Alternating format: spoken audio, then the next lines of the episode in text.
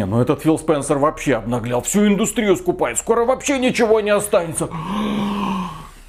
Джим Райан, глава PlayStation. А вы слышали, что Фил Спенсер купил Activision Blizzard? И что, вы пользовательские оценки Call of Duty на метакритике видели? Ну да, который год меньше одного балла. Именно. Это Blizzard, она же уже давно в СЖВ помойку скатилась. У нее то Warcraft 3 рефанды, то Diablo 2 Disconnect. Это, это ремастер игр 20-летней давности. Качество Blizzard, качество дна Blizzard. Понимаете, да? А ну PlayStation лучшие эксклюзивы во всей индустрии игры. Человек-паук, Horizon, Last of Us 2. А, а где вы еще поиграете в God of War, Я да? очень надеюсь, что на PlayStation. В общем, Фил Спенсер просто 70 миллиардов долларов взял и в унитаз спустил. У меня, естественно, не бомбит. Да. Так, обсадка началась, пустите. Тихо, тихо, тихо. На рейс на Татуин живая очередь. У меня VIP проездной, я туда каждый год летаю. Когда этот Фил Спенсер кого-нибудь покупает, и через год полечу, когда Фил Спенсер, ну, Electronic Arts купит. Ну, Да кому эта Electronic Arts нужна? У нее это FIFA. Это казино для детей. А Всем то же я не. Да знаю, да быстро что такое? Это-. Между прочим, мне у вас одного не бомбит. Приветствуем вас, дорогие друзья. Большое спасибо, что подключились. Это подкаст про игры, где мы обсуждаем самые яркие игровые новости и события, естественно, в игровой индустрии, что произошло. Ну и, конечно, вся прошлая неделя прошла под вымпелом. Microsoft покупает Activision Blizzard. Отныне все ваши бренды принадлежат дяде Филу. StarCraft, Warcraft, Diablo, Call of Duty. И вот по поводу, конечно, Call of Duty у людей возникают вопросы. Джим Райан, глава PlayStation, немножко так возбудился, когда узнал эту новость. Очевидно, знаете, такой заходит с утреца, как это обычно бывает. Что? Джим Райан, глава PlayStation, выйдя из сожженного офиса Sony и кое-как потушив что-то пониже спины, э, достав телефон, который каким-то чудом не сгорел, решил написать сообщение и напомнил о том, что э, у компании Activision есть определенные договоренности с компанией Sony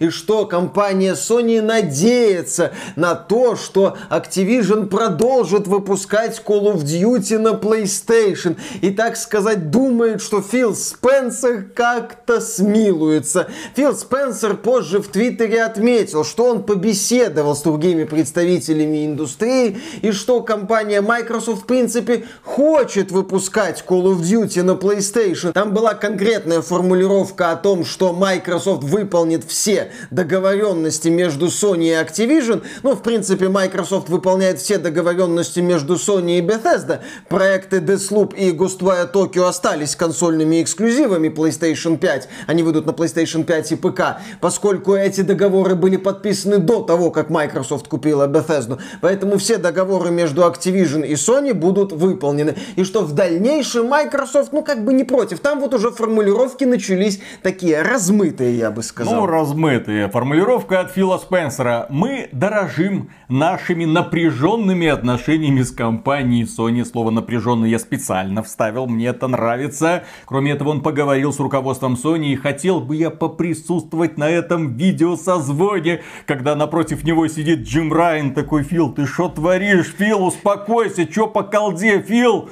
Мы дорожим нашими отношениями, все будет хорошо. В общем, Call of Duty будет на PlayStation. В каком виде, сколько лет, когда истекают эти договоренности, никто не знает. И кроме того, стоит отметить, что когда компания Microsoft покупала Bethesda до заключения, в общем-то, этой самой сделки, тоже говорили, Sony, успокойтесь, все будет хорошо. Мы выступаем за мультиплатформенно, чтобы наши игры были доступны как можно большему количеству людей. А что по Starfield, ну, эксклюзив Xbox. А что по TS6, ну, гадайте сами. Конечно, не стоит забывать, что сделка еще не закрыта, что ее будут рассматривать антимонопольщики, что там некоторые представители, по-моему, Конгресса уже обратили на эту сделку в пристальное внимание, и что сейчас, до закрытия сделки, Microsoft, конечно же, не будет делать никаких громких заявлений, естественно. До закрытия сделки мы вообще какой-то конкретики не услышим. Да, Виталий вспомнил покупку Bethesda, когда Microsoft сообщила о сделке, были заявления формата, ну мы будем рассматривать в зависимости от игры, мы будем изучать каждую серию, каждый проект, для чего он подходит. К слову, TES Online до сих пор доступен везде. Нам обещали также, что Bethesda сохранит свою автономию, что будет сама принимать решения по распространению своих игр. Да, да, да, да, да. Нам говорили очень много таких вот расплывчатых фраз на тему того, что мы думаем о будущем, мы что-то рассматриваем, что-то не рассматриваем. Повторюсь, TES Online как был мультиплатформой, так и остался. Тот же Майнкрафт, купленный в свое время Microsoft, как был доступен везде, так и остался. До закрытия сделки между Microsoft и Activision нас тоже будут кормить вот такими вот многозначительными формулировками. Э, в твите Фила Спенсера касательно будущего Call of Duty на PlayStation отмечается, что вот Call of Duty будет на PlayStation. Какой Call of Duty? Call of Duty Warzone. Условная бесплатная такая донатная помоечка. Зачем ее отключать от PlayStation? Смысла нет никакого. А что насчет премиальных частей Call of Duty? Там уже будем смотреть. Вот вам вариант, что называется. Call of Duty Warzone, естественно, остается везде, но там появляется реклама очередной части премиальной серии Call of Duty, которая доступна там только на Xbox и ПК. Это такое вот на правах наброса. Вообще отношения Sony и Microsoft относительно Call of Duty это прекрасно. Я думаю, Sony такая, знаешь, как девочка. Филя, ведь ты выпустишь у нас Call of Duty? Филя, ты хороший? Э, Филя такой, да, я твой волчонок. В смысле, большой, пушистый и теплый? Нет, в смысле, сожру твою киску заживо. Вот что-то такое, наверное. Был Я не знаю. переход. Но кроме этого решения поглотить компанию Activision Blizzard раздосадовало многих, конечно же, воротил бизнеса. И в частности, президент Всемирного банка осудил сделку между Microsoft и Activision Blizzard. Он отметил, он выступал на онлайн-конференции, что инвестиции в компанию, занимающуюся производством видеоигр, вы серьезно Перед планетой стоят такие вызовы, тут такие кризисы, а вы 70 практически миллиардов вкладываете в какую-то компанию, которая делает какие-то видеоигры. И при этом отметил, что это да, на фоне многочисленных финансовых проблем у бедных стран. И еще сказал, что Международной организации развития потребовалось три года и поддержка нескольких десятков стран, чтобы собрать 23,5 миллиарда. А это Microsoft смеет не только не думать об экологии, не только о поддержке небольших стран, а вкладывает деньги в игровые компании, тем более американские, блин, игровые компании. То есть она стимулирует только американский бизнес. Да что ж такое? Всемирный банк негодует.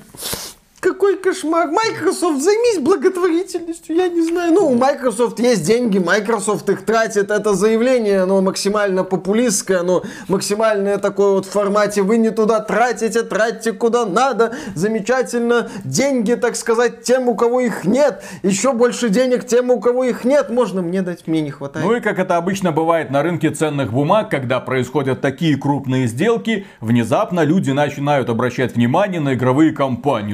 Ого, так они оказываются вот сколько стоят. Ничего себе, наверное, это хорошая инвестиция. И акции практически всех игровых компаний единовременно подпрыгнули. А вдруг компания Microsoft захочет еще кого-нибудь приобрести. Более того, издание Financial Times уверено в том, что следующие на очереди на покупку находится компания Electronic Arts. Я не знаю, почему они так подумали, но вот есть у них такое предположение. Откуда такое предположение возникло? Потому что все крупные игровые компании, как мы уже не раз говорили, идут одной дорогой. Сначала они создают великолепные игры, на этих играх зарабатывают немыслимые деньги, потом скатываются в игры-сервисы, переходят на систему, когда у них все яйца в одной корзине, то есть когда все их финансовые отчеты зависят по сути от одного проекта, как бы он ни назывался, NBA 2K, FIFA или Call of Duty, потом происходит внезапный спад, но если люди вдруг охладеют, да, ну случается такое, и тебе рассчитывать больше не на что. И ты со всеми своими брендами оказываешься, да, на торгах. Приходит Фил такой, так, ну,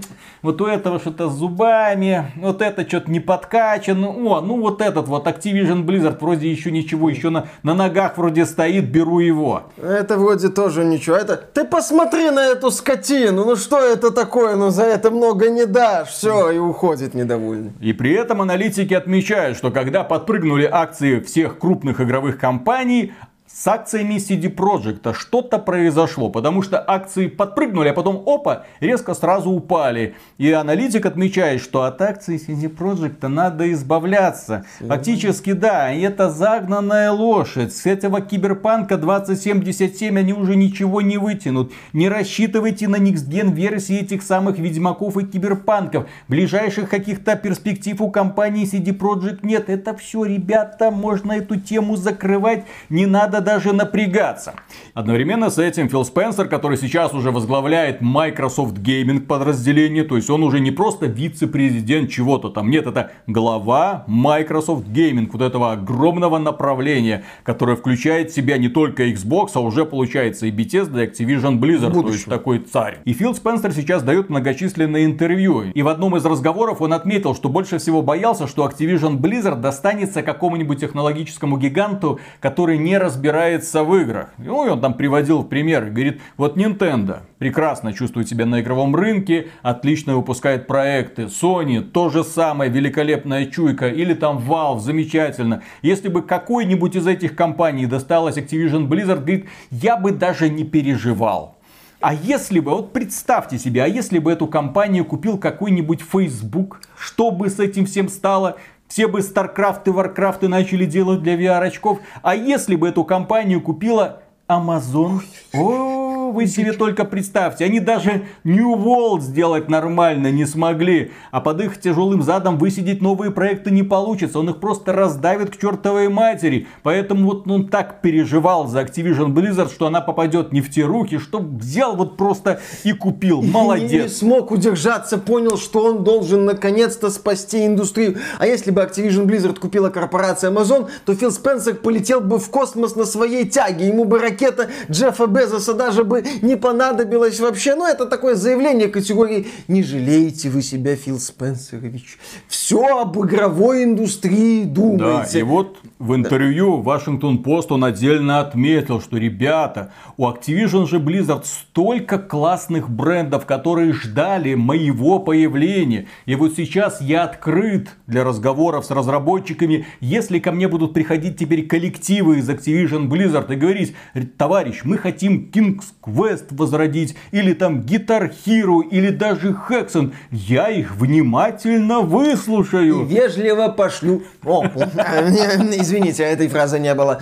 Там еще в Твиттере нынешнему руководителю Blizzard, Майку и Барри, предложили спасти StarCraft. Он ответил смайликом. Ну, это вот такие вот красивые заявления. Заявления, которые сейчас все хотят услышать. Я повторюсь, до завершения сделки, даже не до одобрения, а до завершения сделки, не будет жестких заявлений со стороны Microsoft формата «Ребята, вы знаете, где будет новая Call of Duty». То, что у Sony от такой новости и подгорело, это естественно. Компания за день 20 миллиардов капитализации потеряла. Это конкретный такой удар. Неудивительно, что Райан начал быстро искать телефон Спенсера своим... Тихо, тихо, тихо, спокойно, не надо выпрыгивать из окон. Но когда речь заходит о комментариях этой сделки, да, начинаются такие вот красивые речи. Мы будем изучать старые бренды. Фил Спенсер, по-моему, отмечал, что он хочет поиграть в продолжение игр, в которые он играл в детстве. Там все очень так красиво, ярко. А во что вы играли в детстве? В Call of Duty. Филя, по-моему, вы слишком староват, чтобы играть в детстве в Call of Duty. Задержка в развитии, что я могу поделать? Но в каком состоянии компания Microsoft купила Activision Blizzard? И на этом, конечно, стоит сделать акцент, потому что с компанией все очень плохо. Компания находится в эпицентре скандала полная потеря субординации, разрушение вертикали власти, когда товарищи, которые работают на эту компанию, являются наемными сотрудниками, посылают нахрен главу компании открытым письмом на весь интернет, когда сотрудники компании выходят на забастовку, и эта забастовка продолжается уже второй, блин, месяц. Так, например, Продюсер Overwatch 2 Трейси Кеннеди написала в Твиттере, ну а куда еще идти, естественно, в Калифорнии, как не в Твиттер. Бобби, Это обращаясь к главе Activision Blizzard, пока еще главе Activision Blizzard Бобби Котику. Бобби, расскажи-ка всем о случайных проектах для Overwatch 1, которые ты спихивал на нас. Команда делала их, перерабатывала, чтобы они были отменены, а месяцы разработки Overwatch 2 были потеряны. Или расскажи о том, как команды практически целиком переходят на другую работу и ссылаются на тебя в качестве причин. Не стесняйся, Бобби. О, подожди, ты прячешься за козлами отпущения, потому что ты трус. Весь мир запомнит тебя как калчного шута, и ты ничего не сможешь сделать, чтобы изменить это. Мы пережили тебя, и мы победили, Бобби, пока. Продюсер Overwatch 2 пишет такое открыто в Твиттере. Как можно эту компанию взять в руки и направить ее в нужное русло, на производство хороших игр? И кроме того, стоит отметить, что Бобби Котик, он, возможно, пока еще руководитель Activision Blizzard, но он будет руководить компанией до заключения сделки, как минимум год. При условии, что сделку одобрят. При условии, Там что могут быть одобрят. интересные варианты. Мне интересно, вот эта вот продюсерка, которая пережила Бобби Котика в Blizzard, она когда в этот Blizzard пришла? До слияния Activision Blizzard или, может быть, чуть позже? Какое ее влияние на игры от Activision Blizzard? Какой ее вклад во все это? Очень интересно было бы посмотреть, потому что заявление прекрасное, вот такое пламенное, прям, ух, этот Бобби Котик, мы ему показали, Бобби Котик, пересчитывая деньги, да, вы мне показали. И смотря на потенциальные выплаты, которые он получит в случае заключения сделки, на все деньги ему показали. И да, это показатель ситуации в компании, показатель культуры в компании, показатель того, как в компании вообще относятся к некоторым процессам, и показатель того, какой огромный объем работы предстоит проделать старым руководителям или новым руководителям и представителям Microsoft, чтобы Blizzard начала снова производить продукцию, а не выкладывать продукты же своей жизнедеятельности в Твиттере. Кроме этого, сотрудники Raven Software, отдел тестирования уже шестую неделю выходит на забастовки. Не выходит на работу, а выходит на забастовки с плакатиками, с призывами наконец-то начать с ними разговаривать. Потому что там случился неприятный инцидент. Пришли ребята, которые сказали, так, вот этого уволить, этого оставить, это уволить, этого оставить. Мы что-то сделали не так, мы плохие сотрудники. Нет, ну понимаете, у нас сокращение кадров, нужно э, сэкономить ресурсы. И ребята, не понимая, за что их увольняют вообще и понимая, что в следующий раз могут прийти на тебя вот так вот пальцем показать, вышли на забастовки. При этом стоит отметить, это не первый раз в Activision Blizzard, когда случаются такие вот внезапные увольнения. Не так давно компания Activision Blizzard уволила нахрен 800 человек. 800. Опа! Без объяснений. И люди из Blizzard говорили, что это была страшная ситуация, когда вот приходишь в офис и не знаешь, ты уйдешь оттуда с картонной коробкой или все-таки без нее. Ну, с картонной коробкой и всеми своими вещами, естественно. Или все-таки поедешь домой, все еще сохранив работу. Это было сумасшедшее напряжение, и это напряжение копилось. И вот сейчас это наконец-то выплеснулось, и Бобби Котик огребает по полной программе. Да, это воротило бизнеса, да, он поднял компанию с колен, да, он сделал ее самой прибыльной в истории игровой индустрии, да, он зарабатывает сумасшедшие деньги, но финал его правления получился невероятно печальным. Все ведущие разработчики свалили нахрен, которые сформировали свои собственные коллективы, все ведущие разработчики со всеми своими коллективами, стоит учитывать. Это не значит, что просто глава разработки какого-то направления взял, ушел. Нет, он ушел и вместе с ним преданные сотрудники ушли. Они основали свою собственную студию, в них инвестируют деньги, потому что это же ребята из Blizzard, они что-то делали. Вон, посмотрите, какие легендарные игры делали. Им можно доверять. Да, им можно доверять. Раз, два, три, четыре. Огромное количество выходцев из Blizzard сейчас вот так делает. Но оставались другие, которые видели, что происходит. И это заметно по качеству игр в целом. Что происходит с серией Call of Duty, что происходит и с сериями Blizzard, не пойми на каком свете они все находятся, за какой бы проект они ни брали, все превращается в какой-то лютый долгострой. И вот сейчас, да, Что вы будете делать с этим коллективом, господин Фил Спенсер? Ваше слово. Пока, к сожалению, никаких ответов на это нет. Есть надежда, что за год вот пока эта сделка будет закрыта, Бобби Котику удастся с людьми как-то договорить. Но опять же, вот эти тестировщики, которые выходят на забастовки, они говорят, а с нами никто не хочет разговаривать. Мы почему бастуем? Обратной связи нет. Вот мы выходим, мы не работаем, а обратной связи, к сожалению, нет. Вот прямая цитата. Мы слышим и чувствуем ваше разочарование. Это обращаясь к игрокам, естественно, потому что качество Call of Duty в последнее время подпросело особенно техническое состояние, но руководство отказывается общаться с нами напрямую. Состояние Call of Duty сейчас является результатом их неспособности ответственно руководить. Как бы так ни получилось, что Call of Duty вскоре вообще перестанет быть сколько-нибудь значимым брендом, чтобы Sony за него цеплялась. Да, и в Джим Райан, э, глава PlayStation, влетит в офис со словами «Я не понял, я не понял, это я вот этим языком вот эту задницу отбелил, чтобы как Call of Duty это... Фил Спенсер, это к чему вообще было? Фил Спенсер, просто мне хотелось, чтобы ты мне сделал. Да.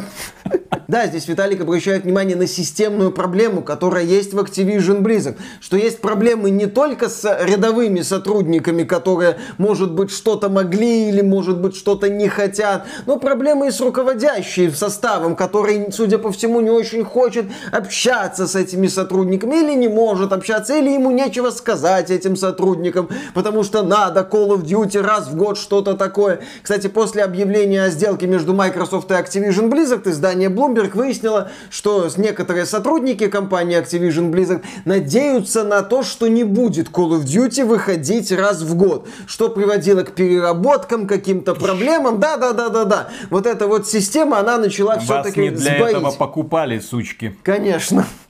То есть, возможно, будут какие-то изменения. Так или иначе, Microsoft предстоит еще потеть и потеть над Activision Blizzard. Там лоток этого котика еще разгребать и разгребать. Натуральные авгиевы конюшни местами. И в связи с ситуацией с Activision Blizzard, ну как не провести параллель с компанией Electronic Arts, которая примерно так же своим бизнесом руководит.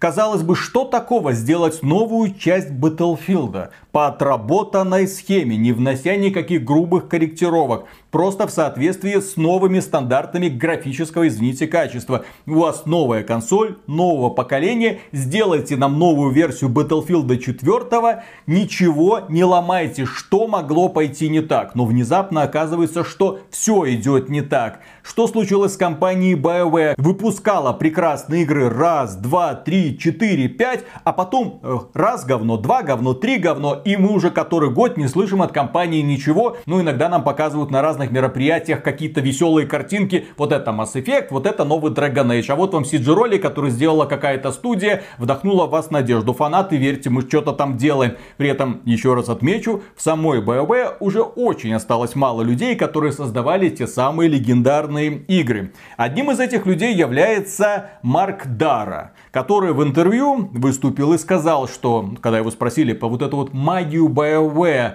то, как они разрабатывали игры, вот они что-то вот делают, все как бы не получается, но они потом путем переработок, вот эта вот вся раздрозненная мозаика, хух, и собирается законченную целостную картину. А Марк Дара отметил, что это просто плохо налаженный процесс, дерьмо собачье, это ваша магия BioWare. Он там показал график, как выглядит магия BioWare, что вначале такая вот линия еле-еле поднимается, а потом резкий скачок, но это когда типа магия BioWare начинает работать, то есть включаются переработки, включается необходимость, что называется, все собрать.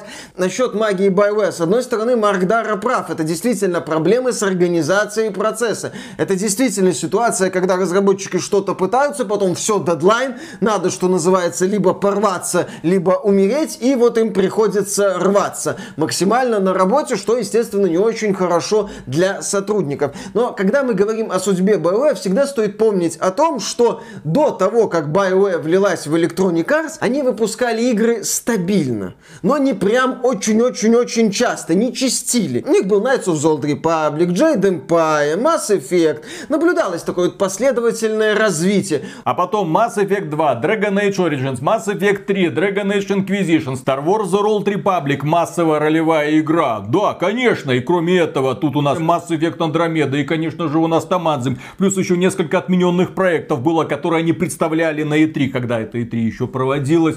Вот как они загнали. Причем это все вышло вот в один небольшой период. Да, у них там много разных подразделений, конечно, каждая работала на чем-то своем, но попробуйте вот так вот раз в год выдавать масштабную ролевую игру. Это просто колоссальная нагрузка, естественно, люди выгорали. А компания Electronic Arts, давай еще, давай еще, быстрее, надо больше. Контент, Что тут контент. такого? Вот мы тут фифу каждый год выпускаем, а вы не можете какую-нибудь новую глобальную часть Mass Effect родить. Ух, какие бездарные Д- товарищи. Давайте доделывайте Mass Effect 3, у вас там сценарий утек, давайте как-нибудь это все соберем и сделаем. Я по-прежнему считаю, что в ситуации с Mass Effect 3 и утекшим сценарием можно было поступить немного иначе. Можно было дать, возможно, Дрю Карпишину больше времени на переработку сценария, на проработку каких-то идей. Можно было выйти и сказать, ребята, получилась лажа, мы не можем сейчас закончить Mass Effect 3, нам нужно больше времени. Кто это не сделал, была ли, было ли это давление Electronic Arts,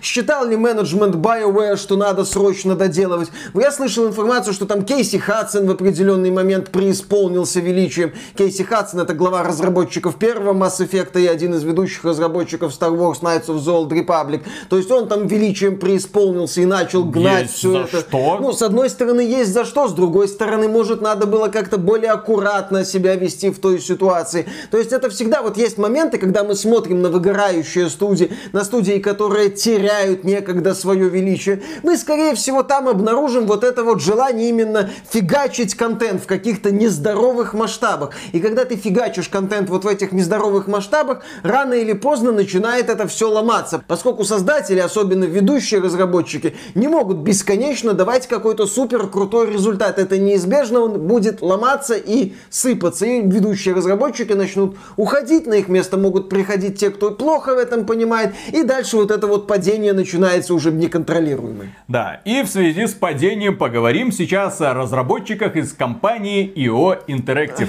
которых мы недавно так, ну-ка, хвалили. Мы говорили, что Hitman 3 одна из лучших игр 21 года, потрясающий, великолепный социальный стелс с переодеваниями вышла в Epic Games 100. Да, не, не наш магазин, так сказать, не классовый, но тем не менее игра вышла. Она понравилась людям. Кроме этого, разработчики добавили в нее специальный VR-режим для PlayStation, который опять же фанатам пришелся по вкусу. Они сказали, ух, все хорошо, там хорошо, здесь хорошо, великолепное завершение, так сказать, трилогии. И наконец-то в начале 22 года Hitman 3 появился в Steam. И почему-то люди в Steam эту игру ненавидят. Да, наше упоминание Hitman 3 в списке лучших игр 21 года сохранилось как кусок говна под солнцем Аракиса, блин. Сообщество Hitman на Reddit, это такой игровой форум, закрыто к чертовой матери из-за многочисленных оскорблений разработчиков и модераторов, которые пытаются навести в этом деле порядок. Там вроде даже до взлома аккаунтов дело дошло, то есть там, что называется, игроки в ярости по полной.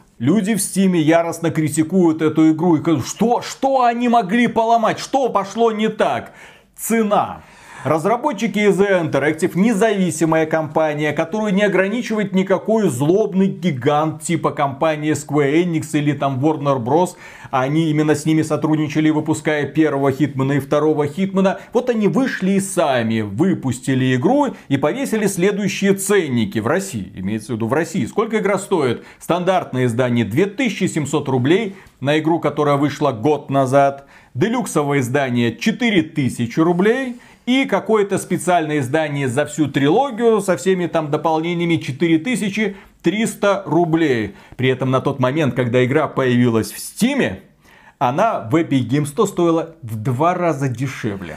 Плюс там же еще есть всякие платные дополнения первого года, еще там какое-то дополнение. Там по-хорошему, да, нужно в традициях Ubisoft и Electronic Arts памятку выкладывать, какое издание тебе надо купить, чтобы получить весь контент или там базовый контент, но с какими-то дополнениями. То есть студия его Interactive здесь решила изобразить крупное издательство. И насчет вот этой вот ситуации с Хитманом, это на самом деле показательный момент, и момент, который поймут, например, например, поклонники Destiny 2, когда компания Bungie вырвалась из цепких лап вот этого Бобби Котика, развелась с Activision, наконец-то отправилась в свободное плавание и тоже начала охреневать и с монетизацией, и с поддержкой игры, и у проекта было далеко не все гладко. Оказалось, что Activision не была каким-то темным властелином, который все время мешал Банжи. Оказалось, что Банжи и сама прекрасно справляется с тем, чтобы ей все время что-то мешало.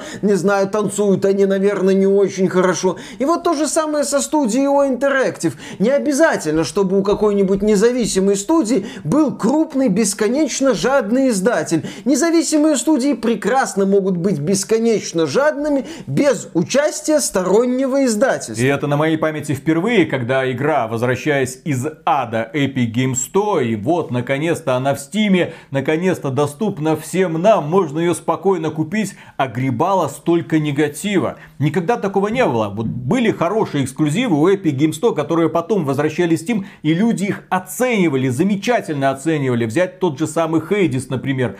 А в случае с Хитманом такое неприятие. Это в России она стоит 2700 рублей, в США она стоит 60 долларов. Да, Люди и... и оттуда тоже очень сильно недовольны тем, какую ценовую политику выбрала компания UA Interactive. Ну что это за бред такой? Это все еще замечательная игра. И год назад, когда она вышла в ЕГС, когда не было таких скандалов, это была все еще замечательная игра. Но на мой взгляд, очень недальновидно было для руководства компании, выходя в Стиме, такую подлянку просто своим фанатам сделать. Они потом исправились. Они исправились. Вы себе не представляете, они в Epic Game Store повысили цену. Теперь и там она стоит 2700 рублей.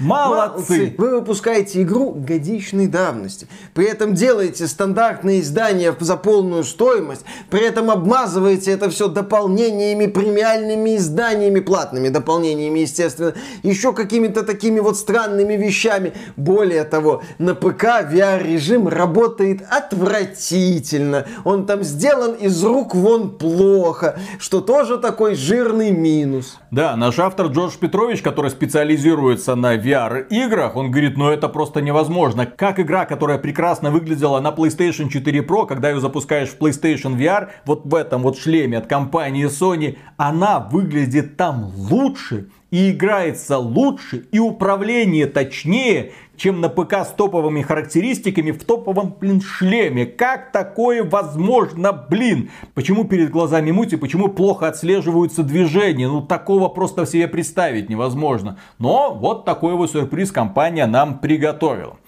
А еще один сюрприз нам приготовили разработчики Stalker 2. Опять? Ну, Снова?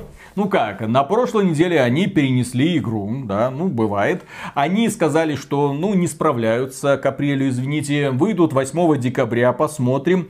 Мы сказали, да, в общем-то, повторили те мысли, которые мы выражали еще в августе 2021 года, потому что есть такие люди, как инсайдеры, которые находятся внутри процесса разработки и делятся не самыми светлыми новостями о том, как это все устроено в GSC Game World.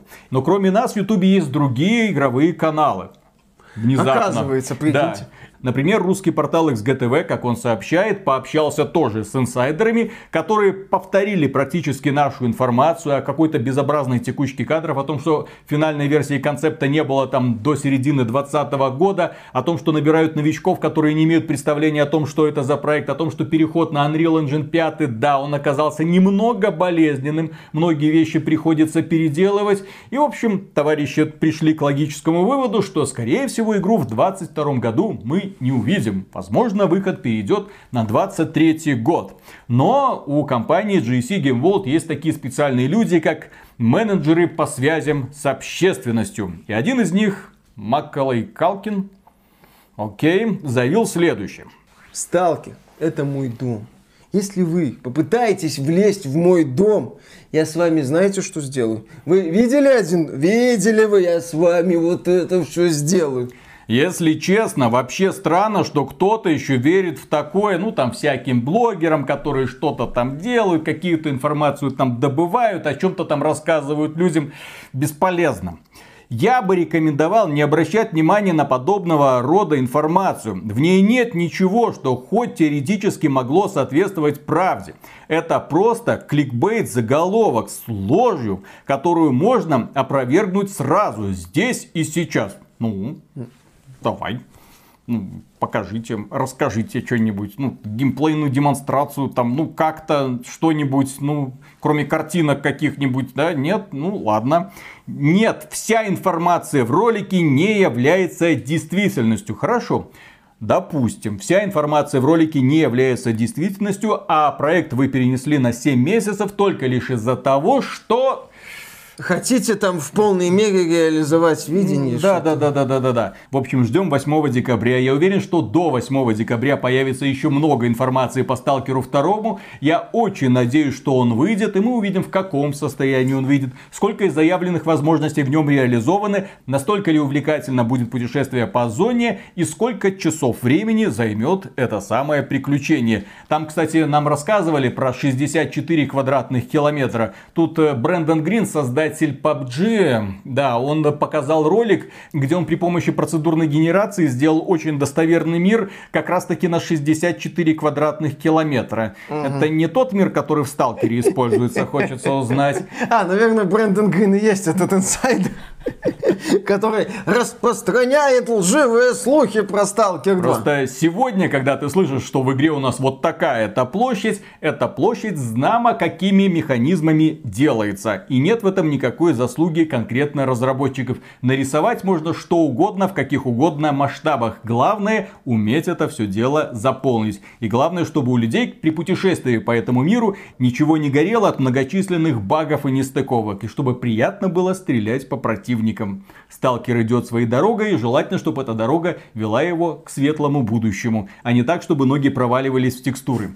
Кроме этого, есть люди, которые вовлечены в разработку GTA 5. Ну как, есть вот эти датамайнеры, которые пытаются понять, что там происходит. И как вы знаете, в марте 2022 года должен состояться выход GTA для PlayStation 5 и Xbox Series X. Вот эти самые Next Gen крутые версии. И люди, которые знакомы с внутренней кухней или по каким-то там внешним признакам, говорят, что а ни хрена у них не готово. У Rockstar проблемы с Next Gen версией GTA. И скорее всего эту версию перенесут могут выпустить в апреле или мае, а могут вообще перенести на неопределенный срок. И судя по состоянию GTA The Trilogy The Definitive Edition, вполне может оказаться так, что технических специалистов студии Rockstar не так много, как нам бы этого а хотелось. это разве проблема, как вот показал нам глава Take-Two Штраус Зельник? Это, по-моему, не проблема. Не так давно глава Take-Two Штраус Зельник, комментируя запуск GTA The Trilogy The Definitive Edition, отметил, что, вы знаете, там был баг его исправили. Да, у нас была проблема в самом начале, но мы ее устранили. Игра прекрасно себя показала по меркам компании, и мы просто в восторге. Просто в восторге, да, такую же мысль могут высказать руководители CD Projekt Red. Они тоже просто в восторге, они тоже просто заработали до хрена денег. С огромными репутационными потерями, но какие прекрасные премии они себе ну, выписали. Здесь я не думаю, что стоит проводить параллель CD Projekt Red, там же был флаг флагман, а здесь просто переиздание. Насчет того, что Зельник говорил, компания Take-Two в восторге, ну я прекрасно понимаю, они, скорее всего, вложили туда по 0,0002 копейки, заработали копейки 3 и довольны. С учетом того, что э, оригинальные версии трилогии GTA раздавали бесплатно только на PC, поэтому я не думаю, что Take-Two много денег потратила на эту Плюс трилогию. к этому они продали GTA 3 за Definitive Edition в PlayStation Plus, а GTA San Andreas продали в Xbox Game Pass. Конечно, они всем довольны. Конечно, они всем довольны. И плюс обули меня и Мишу на 60 баксов, блин, развели. Да, кстати, слушай, тот факт, что они нам вот по копии продали, я думаю, Зельник уже должен быть доволен. Зараза, блин. Как так можно? Тут-то принципиально соотношение затраты и доходы. А глядя на GTA Trilogy, там затрат, по-моему, не было. Там взяли нейронку, прогнали через нее игру и получили, что называется, то, что получили. Хавайте 60 долларов, блин. А, на ПК же еще игра была доступна только в Rockstar Games Launcher, то есть им не приходилось делиться, да, цен. без региональных цен, не надо было делиться грабительскими 30% с Габеном. Все замечательно, все хорошо, лохов обули, все получилось замечательно. Да, Тим Свини, когда запускал свой магазин, он как раз говорил, что это позволит издателям зарабатывать больше, и, конечно же, это отразится на качестве игр. И на ценах на эти игры, потому что издатели будут смогут зарабатывать больше, и они поэтому снизят стоимость игр. Конечно, ведь издатели не хотят зарабатывать как можно больше, прикладывая для этого как можно меньше усилий. Да. Им плевать на финальное качество продукта, им плевать на пользовательские оценки на метакритике, им плевать на ярость игроков, которые с этим столкнулись, им плевать на то, что пользователи говорили о компании на Reddit. Нет, бабки получены, все, вот столько потратили, столько получили, прекрасные показатели. А каким образом эти прекрасные показатели были достигнуты, их уже не волнует. Вот что меня больше всего пугает. Ждем выхода Next версии GTA 5. И надеемся, что будет не меньше шедшторм, чем в процессе выхода GTA The Trilogy The Definitive Edition. Я не удивлюсь, к сожалению, глядя на нынешнее состояние игровой индустрии. А в это время, чем развлекаются игровые журналисты? Переходим к нашей любимой рубрике «Унижение и оскорбление в игровой индустрии». Издание The Gamer опубликовало прекрасную превью игры под названием Сифу. Там восточное единоборство, китаец против других китайцев. В общем, очень красиво все это дело выглядит. Это инди-игра, которая является PlayStation эксклюзивом. И вот да, этот товарищ из The Gamer сказал следующее. То есть он, когда критиковал игру, он написал такое, от чего у меня немножко даже волосы дыбом встали. Как of Tsushima до нее, Сифу разрабатывается командой белых разработчиков. И даже в качестве консультанта они пригласили мастера боевых искусств, который является не азиатом, а белым просто европейцем.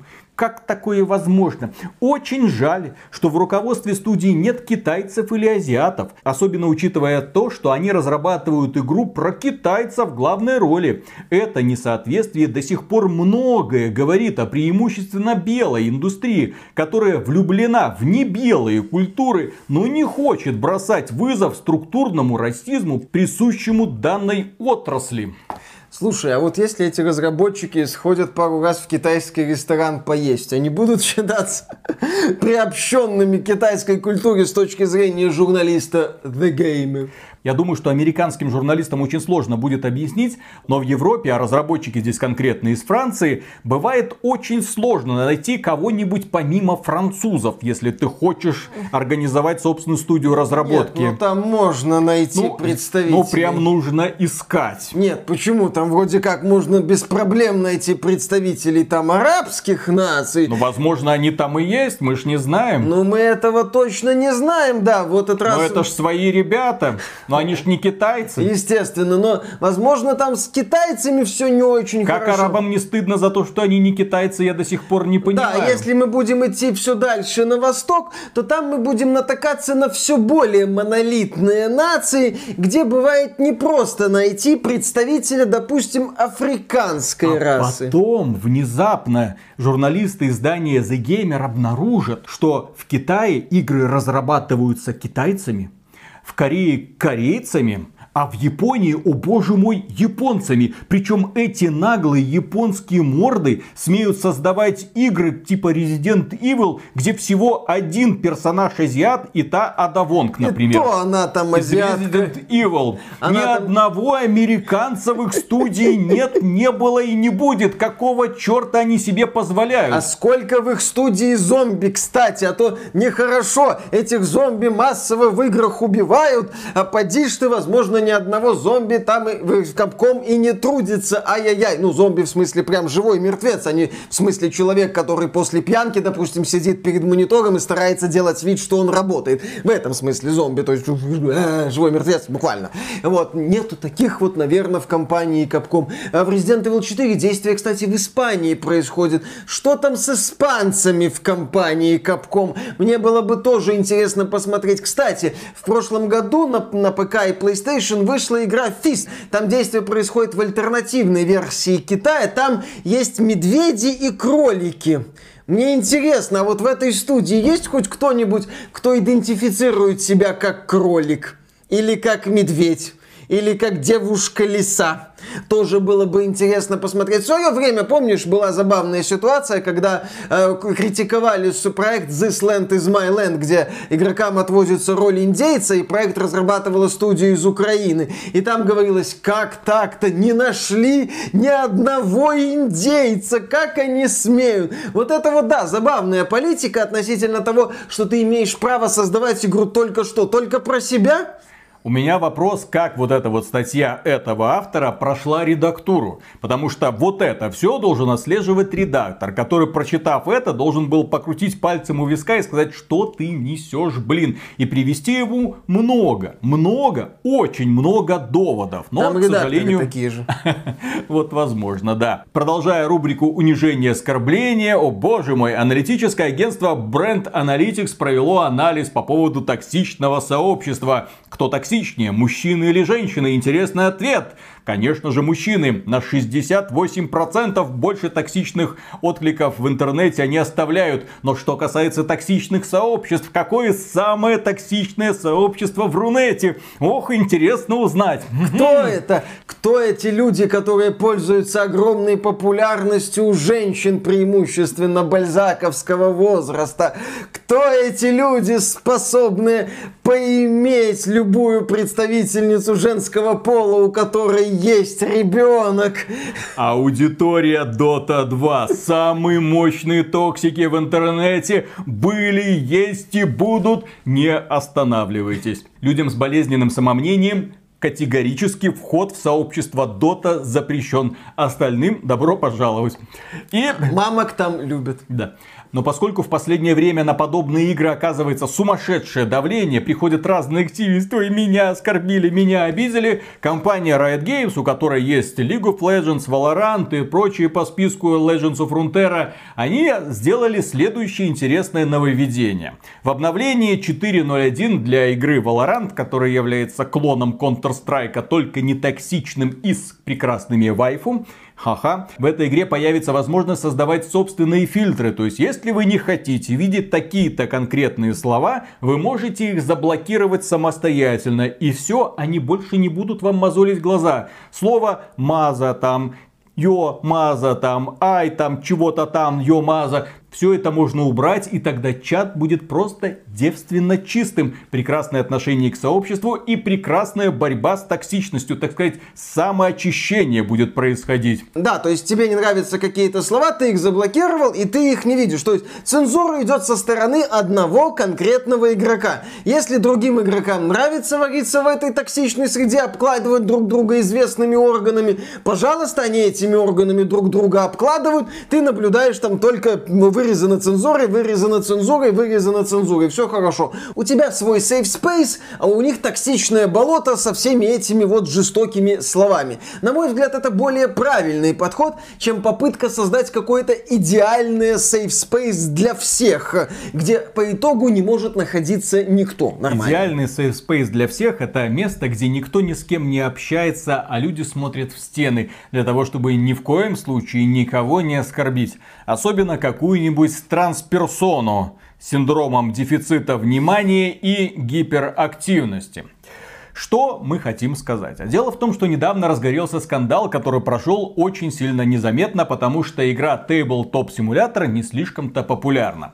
Но она есть, она присутствует в Steam, в нее играют люди. Огромное количество положительных отзывов. Что это такое? Как следует из названия, симулятор настольных игр, ничего больше. Вы заходите туда, это мультиплеерная игра, естественно, в ней есть чат, вы в процессе игры общаетесь с другими людьми. И некоторые люди используют эту площадку площадку в том числе для того, чтобы писать что-то запрещенное, согласно правилам модерации этой игры. И в частности туда зашла трансперсона, далее боевой вертолет, который сообщил о том, что он является тем, кем он является. Да-да-да. Люди начали с ним каким-то образом дискутировать. Разгорелся, очевидно, какой-то там дискурс. Модератору этого дела не понравилось, и он решил заблокировать боевого вертолета. Боевой вертолет начал, естественно, жаловаться. Где? Правильно, в Твиттере. О боже мой, почему меня унизили? Пошел выяснять отношения с модератором модератором, а модератор ему сказал, что в этой игре запрещены обсуждение ориентации, гендерной идентичности и в том числе политики. Мы сюда пришли просто проводить такие вот легкие беседы за играми. На что боевой вертолет обиделся. Как я не могу обсуждать свою гендерную идентичность? Это же так важно. Почему я должен этого стыдиться? И в итоге, да, в Твиттере разгорелся небольшой скандалец. Огромное количество активистов, их мало. Но в том числе эти ребята проявляют огромную активность.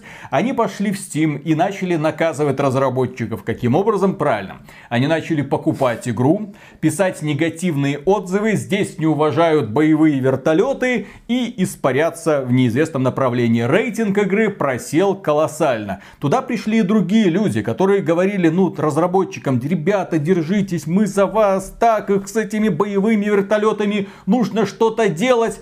Но разработчики в итоге решили, что да, единственный способ борьбы это, так сказать, избавиться от самого ее источника. И отключили, блин, глобальный чат в игре. Кроме этого, разработчики пошли и занесли 10 тысяч долларов в Национальный центр равенства боевых вертолетов. Кроме этого, они написали письмо с извинениями и в том числе повесили вакансию «Срочно нужен боевой вертолет». Прогнулись, в общем, на все деньги, так сказать, боевым вертолетом садиться сюда. Вот наше лицо, можете на него садиться, боевые вертолеты, господи, я не хочу, чтобы это со мной происходило, не дай бог. Вот, то есть такая вот ситуация произошла. Да, но кто здесь пострадал? Игроки в Tabletop Simulator, которые остались без глобального чата, потому что какому-то боевому вертолету показалось, что его в этом глобальном чате угнетают. Вот теперь в этом чате никого не угнетают, потому что нет чата, нет чата, нет угнетения. Замечательно. А ирония ситуации заключается в том, что разработчики, да, сильно пострадали, рейтинг игры просел, и даже после того, как они принесли извинения, перевели 10 тысяч долларов, все равно активисты продолжают покупать игру и писать негативные как, комментарии. Как неожиданно, как это так? Это что ж получается, что если ты потакаешь активистам, активисты все равно продолжают тебя мочить? Ничего Никогда себе. такого ж не было. Активисты же чем известны, что ты им говоришь, извините, тупанул, они сразу останавливаются они не продолжают тебя в грязь втаптывать. Нет, что вы. И самое смешное, что виновник проблемы, из-за которого все разгорелось, по сути, одного человека забанили за то, что он в чате слишком много шумел по поводу своей гендерной идентичности, он сказал, меня эта игра, да, вводит в депрессию, я больше в нее никогда не вернусь. При этом пострадали абсолютно все, а игроки лишились важной, наверное, составляющей, которая им, вероятно, нравилась. По крайней мере, блин, не мешала. И сейчас разработчикам приходит с обеих сторон. С одной стороны, активисты продолжают давить, ну как так, тут не уважают. А с другой стороны, игроки, которые, э, верните глобальный чат, вы чё Какого хрена? Да, поэтому я считаю, в этой ситуации разработчикам не надо было прогибаться. В принципе, под активистами не стоит прогибаться. Достаточно их некоторое время игнорировать, и они на следующий же день найдут новый повод оскорбиться и пойдут дальше, кого-нибудь пытаться отменить. А если вы начнете под них прогибаться, то все больше и больше и больше на вас будет оказываться давление, потому что им никогда недостаточно. У них задача найти вот эту вот точку болевую и начать ее расковыривать. А если у них расковырять это не получается, то все, они быстро к этому теряют интерес. В свое время на разработчика Factorio пытались наехать, что он советовал курсы по программированию от человека, который поддерживает Трампа. На что разработчик Factorio сказал, да идите вы по известному адресу и ушел. Ну, Дальше делать свои. Понимаешь, у разработчика Factorio была сумасшедшая армия преданных фанатов, которые всех этих активистов, которые там попробовали бурлеть, послали по известному адресу. А здесь разработчики что-то как-то не увидели поддержку. А, чё, а где а почему люди пытались их поддерживать, а потом они прогнулись и теперь огребают с двух сторон. Молодцы. И кто еще молодец? Кто еще отличился на прошедшей неделе, так это Министерство спорта Российской Федерации, которое опубликовало программу подготовки для кибератлетов. И это, конечно, вызывает сумасшедшую улыбку. Да, это киберспорт, это официальный вид спорта в Российской Федерации. Но вы не можете просто хорошо играть, чтобы считаться хорошим кибератлетом. Вы должны доказать, что вы еще и на тренировочном поле чего-то стоите. Поэтому есть специальные нормативы, которые должны выполнять люди, которые претендуют на какие-то высшие награды в киберспорте в России, по крайней мере в России. Примеру, кибератлет должен пробежать 100-метровку где-то за 14,4 секунды. 3 километра нужно уметь пробегать за 15 минут. 25 приседаний нужно делать за 1 минуту без остановок. И 33 упражнения на пресс за 1 минуту. Знаешь, как процесс проходил принятия этих нормативов? Какая фраза там точно была во время обсуждения вот этого вот принятия нормативов?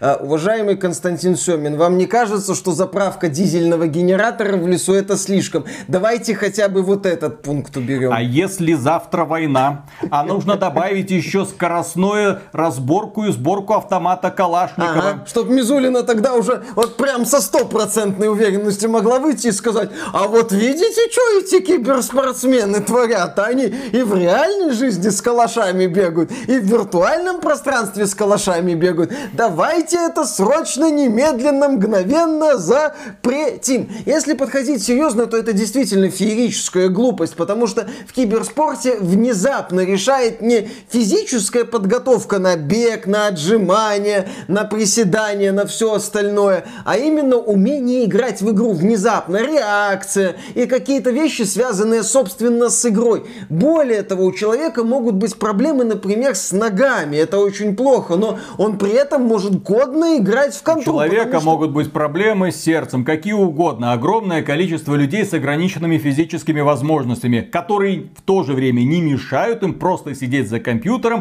и на профессиональном уровне играть. Но этот человек не может войти, так сказать, в большой спорт, потому что он не соответствует. Интересно, вот эти все нормативы шахматисты тоже должны выполнять? вроде как примерно одного уровня нагрузки. Уже сидим и чего-то там делаем, много думаем. Иногда не очень много думаем. Иногда просто много кричим в микрофон на своих оппонентов или на своих коллег, или на всех разом. Да, то есть вот эта вот идея, она выглядит максимально чужеродно применительно к киберспорту. При этом я всецело поддерживаю идею, что если человек хорошо играет, у него никаких проблем нету, чтобы он занимался спортом. Это одно не мешает другому. Пробежал 3 километра, да не вопрос, можно и 5, можно и 10, чтобы он пробегал. 25 приседаний я считаю мало. Я считаю, что нужно уметь приседать 100 раз подряд без единого отдыха. И по заветам Константина Семина 10 раз нужно подтянуться, чтобы иметь возможность один часик в неделю просто присесть, расслабиться расслабиться немножко, выпустить пар и пойти дальше думать о судьбах галактики. И думать о том, у кого бы отжать дизельное топливо на заправку любимого генератора. Да, вот эта ситуация с нормативами, она еще показывает, насколько далеки люди, принимающие решения от, собственно, тематики киберспорта, что киберспорт и вот эти вот нормативы это разные вещи. Ну, там что... еще нормативы на то, какой компьютер должен быть у прогеймера, что у него обязательно должен быть спортивный зал рядом, куда он там будет ходить, вот заниматься вот спортом. Все, да, как Сколько оперативной памяти, процессор с какой тактовой частотой, ой, вот это... Ну... А, кстати, если я сдам нормативы на, там, допустим, мастера спорта... Ты не сдашь. Ну, допустим. Допустим. Никакого допустим, спорта. Допустим, иди нафиг, допустим, предположим.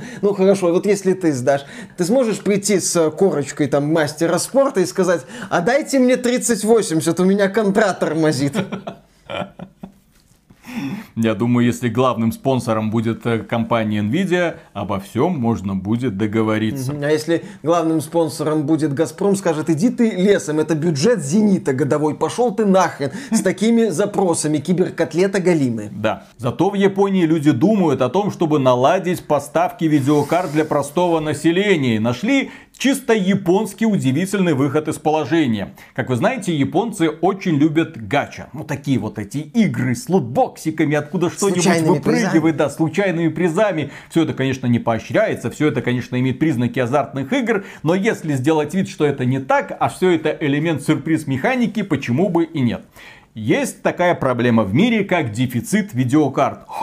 Да, есть такая проблема. И японцы долго пытались найти выход из положения, и наконец некая предприимчивая торговая сеть, местный аналог Амазона, решила сделать следующим образом. Если видеокарт так мало, почему бы не сделать их элементом розыгрыша? Ну, то есть лутбоксы. Человек покупает лутбокс с видеокартой, но он не знает, какую именно видеокарту он покупает. Есть двухпроцентная вероятность, что он получит GeForce 30 серии но скорее всего он получит что-то другое. В любом случае, что бы он ни получил, это будет полностью работоспособная видеокарта. Хрен знает какого поколения, он не уйдет обиженным. Но вот такой вот интересный способ. Интересно, а если бы в этих лутбоксах были вайфу, что было бы ценнее получить, вайфу или видеокарту 30 серии? Один лутбокс в переводе на рубли стоит 10 тысяч. Ну, в принципе, можно 10 круток сделать. Шансом получить какой-нибудь 30-50. Да, за 100 тысяч. Да, это, к сожалению, демонстрация грустных реалий на рынке видеокарт, что вот приходится торговым сетям такие вещи выдумывать. Да, приходится торговым сетям. В это время один из геймеров, например, сообщил следующую удивительную новость. Да, он зашел на форум Reddit и расписал всем свой рабочий день, и все люди прямо обзавидовались. Он сказал, смотрите, я человек, который работает, я работаю в престижной юридической компании. Я занимаю должность IT-специалиста. И мои обязанности это обработка цифровых доказательств, которые работодатель потом использует в судебных процессах.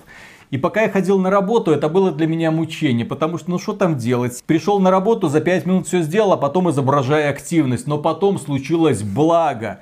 Пандемия, удаленка, сижу целыми днями дома, написал специальный скрипт, который в автомате делает всю мою работу. Я потом за 10 минут проверяю, что он там нагородил, отправляю заказчику, все, все остальное время просто сижу и играю. И, конечно, люди на Reddit разделились на два лагеря. Кстати, в комментариях вы тоже можете разделиться на эти два лагеря. С одной стороны, люди пишут, ты мошенник, нельзя так делать, ты должен постоянно работать. С другой стороны, другие люди говорят, а что такого? Он делает то, ради чего его нанимали. Он нашел способ, чтобы делать эту работу с максимальной эффективностью и со своим свободным временем. Технически теперь он может делать все, что угодно. Вот как ты, Миша, это прокомментируешь? Не знаю даже, как это. Что делать будем? Завидовать будем. Завидовать будем. А майнерам мы будем завидовать, Нет. которые даже не писали скрипт какой-то. Ну здесь-то человек поработал, написал скрипт, сделал так, что автоматизировал процесс производства. А что, майнить, ты думаешь, так просто? Нет, конечно. Вот видеокарту-то, которая у него есть, он использует по назначению. А. Он играет, он наш человек. Тоже геймер, это замечательно. Ну, в целом-то да. Есть очень много таких вот историй, когда люди, оказываясь на удаленке, делают всю работу куда проще и эффективнее, когда нет никакого надзора, и они боятся только одного, что когда-нибудь вся эта малина закончится и придется возвращаться на рабочие места и снова изображать активную деятельность. Хотя такой человек, кстати, вот который написал один скрипт, он же может написать такой же скрипт, если устроиться параллельно на еще какую-нибудь компанию, еще какую-нибудь компанию, еще какую-нибудь ну, компанию. Много разных возможностей открывается. Я просто что хочу сказать. Если вашу работу может выполнять простой скрипт, то это, наверное, печальная новость. С другой стороны, для вас, если можно легально работать, когда за тебя работает скрипт, Хотя да. Здесь мы, живем в Я обществе. думаю, Миша, что не за горами уже тот момент, когда какой-нибудь, опять же, ушлый программист изобретет какую-нибудь нейронную сеть, которая будет изображать кого угодно и говорить на любые темы с похожими интонациями, с похожими мыслями, и тогда даже ютуберы окажутся нахрен никому не нужны кроме как потребителям контента, хотя на ютубе активно закупают боты и просмотры, лайки, комментарии. Интересное будущее, когда нейросеть будет создавать контент и смотреть сама контент и сама же его комментировать. А все люди будут в это время находиться в матрице, в четвертый. О, господи. И на этом, дорогие друзья, у нас все. Большое спасибо за внимание. Если вам данный выпуск показался полезным, поддержите его лайком, подписывайтесь на канал. И в целом, если хотите поддержать этот проект, добро пожаловать пожаловать на Patreon или ВКонтакт. Мы за финансовую поддержку всегда говорим огромное спасибо и дальше продолжаем работать. Нам это очень нравится. С каждым днем становится все интереснее. Интересно. Кто следующее? Делайте свои ставки. Там поговаривают у Electronic Arts проблемы с Battlefield 2042. Условно бесплатным хотят сделать? Слышали, друзья, что-то об этом? Про Battlefield 2042. Там, говорят, фанаты были недовольны, что-то отказываются играть. Не знаю, говорят, Не лучшие знаю. люди до сих пор играют. Нет, так любитель персиков, естественно, он там целыми днями проводит. Правда, уровень свой говорить не Я играю. На гармошке пока остальные воняют, я у играю. прохожих на виду. Ну, не так уж и на виду. К сожалению, Немножко скрывает чемоданы информацию. только раз в году. Но зато да, если занесли, так занесли. Понимаешь, уже всем очевиден провал. Все об этом говорят. Даже Эндрю Вилсон уже, ну, наверное, да, эксперимент очевидно неудачный. Нет, есть защитник, который отрабатывает каждый вложенный в него чемодан. Персик.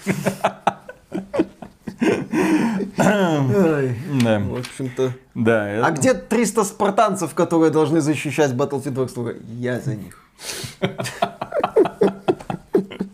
Я весь этот фермопильский проход загражу. Его бы хватило, да. Причем даже если бы он пал, это бы проблему, извините, не решило. Проход остался бы загороженным. Ой, нельзя так вообще нехорошо. Начинаем. Да. Раз, два, три.